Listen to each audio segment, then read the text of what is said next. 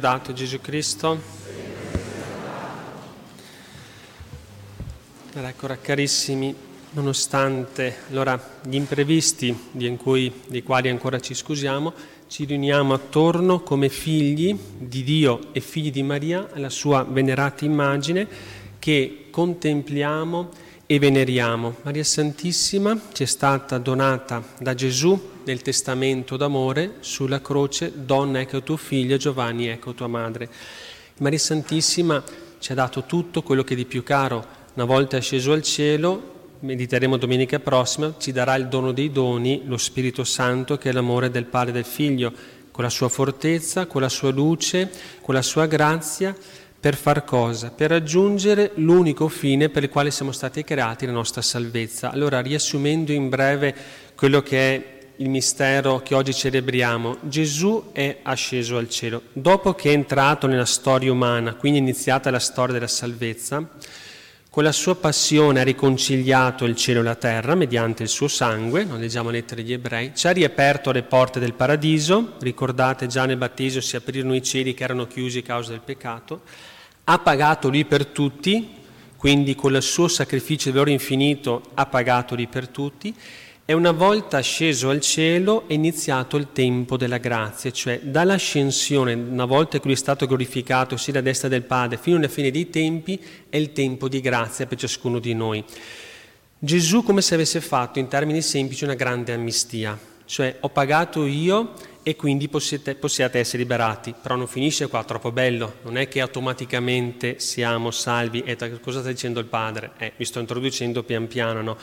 Lui ci ha riaperto le porte paradiso, ha pagato lui per tutti noi, ma noi dobbiamo far sì che questo suo sacrificio sia efficace per noi. Come abbiamo sentito, purificando i nostri cuori da una cattiva coscienza e lavare il nostro corpo con acqua pura. Qual è la più grande purificazione? È la confessione, il sacramento, no? Quindi quel sangue di Cristo misticamente viene applicato a noi nelle anime quando con cuore pentito diciamo Padre ho peccato. Ho peccato, sono pentito e con la tua grazia non voglio peccare più. Allora la misericordia di Dio infinita si riversa nei nostri cuori, ci rinnova, ci restaura, ci fa creature nuove e ci dà il diritto del paradiso. Noi dobbiamo camminare fermamente in questa strada contro il mondo, il demonio e la carne che sono i nemici dell'anima. Quindi oggi Gesù, asceso al cielo, ci indica la meta finale. Non solo, con l'umanità che ha assunto, già la nostra umanità in lui sta già in cielo e quindi è alla destra del Padre, ma anche alla destra di Gesù sta la Madre.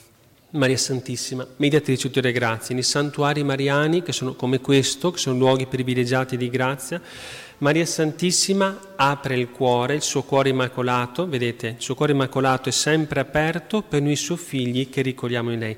E nel suo cuore immacolato noi troviamo il vero rifugio, la vera salvezza, perché ci è stata data come arca di salvezza. Ecco che la devozione alla Madonna è un segno di predestinazione. Allora noi, che siamo nel cammino di questa vita, che dobbiamo arrivare in paradiso, che l'unica vera, l'unico vero, cioè se l'uomo non raggiunge il paradiso è il suo vero fallimento, quindi l'unica vera meta per un cristiano, per noi, è il paradiso. Allora, nonostante le difficoltà della vita, nonostante le prove, nonostante gli scoraggiamenti, nonostante i dolori, che sappiamo che la morte il dolore è entrato per invidia del diavolo, dice la scrittura, no? la morte è entrata nel mondo per invidia del diavolo, no? perché lui avendo perso il paradiso negli esorcismi, questo di cui partecipo spesso, anche settimana scorsa è partito, lui emerge questa rabbia che ha verso di noi perché noi ancora possiamo guadagnare il paradiso. Lui l'ha perso per sempre ed è furibondo e per questo ci fa una guerra spietata. Ma noi abbiamo la grazia a nostra parte perché abbiamo la Madonna da nostra parte e abbiamo Gesù. Se Dio è con noi, chi sarà contro di noi?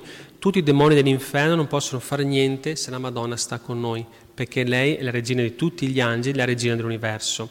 Allora ecco cosa dobbiamo pensare per concludere in questa festa. Chiedere la grazia di non sbagliare l'unico obiettivo della nostra vita che è la salvezza eterna. Quindi tutto deve essere orientato a questo, tutto quello che facciamo, le nostre scelte della vita devono essere orientate a questo, a raggiungere il fine ultimo che è il paradiso. Quindi non ci deve essere, anche se c'è la sofferenza, se c'è, dolore, se c'è dolore, se c'è anche la morte, non c'è più l'ultima parola dopo Cristo. E questo è il punto. Dopo Cristo la sofferenza è sublimata perché può essere unita alla sua, completo la mia carne ciò che manca ai patimenti di Cristo, io posso unire la mia croce alla sua e diventa meritoria di vita eterna. Cioè quando io posso fare, dopo conclude, con la sofferenza posso fare due modi, come oggi, guarda, eh ma la festa, eh ma tutto quanto, insomma posso brontolare, posso dire anche arrabbiarmi, posso anche dire parolacce, posso anche bestemmiare, cosa cambia? Niente, se non ti rovini l'anima.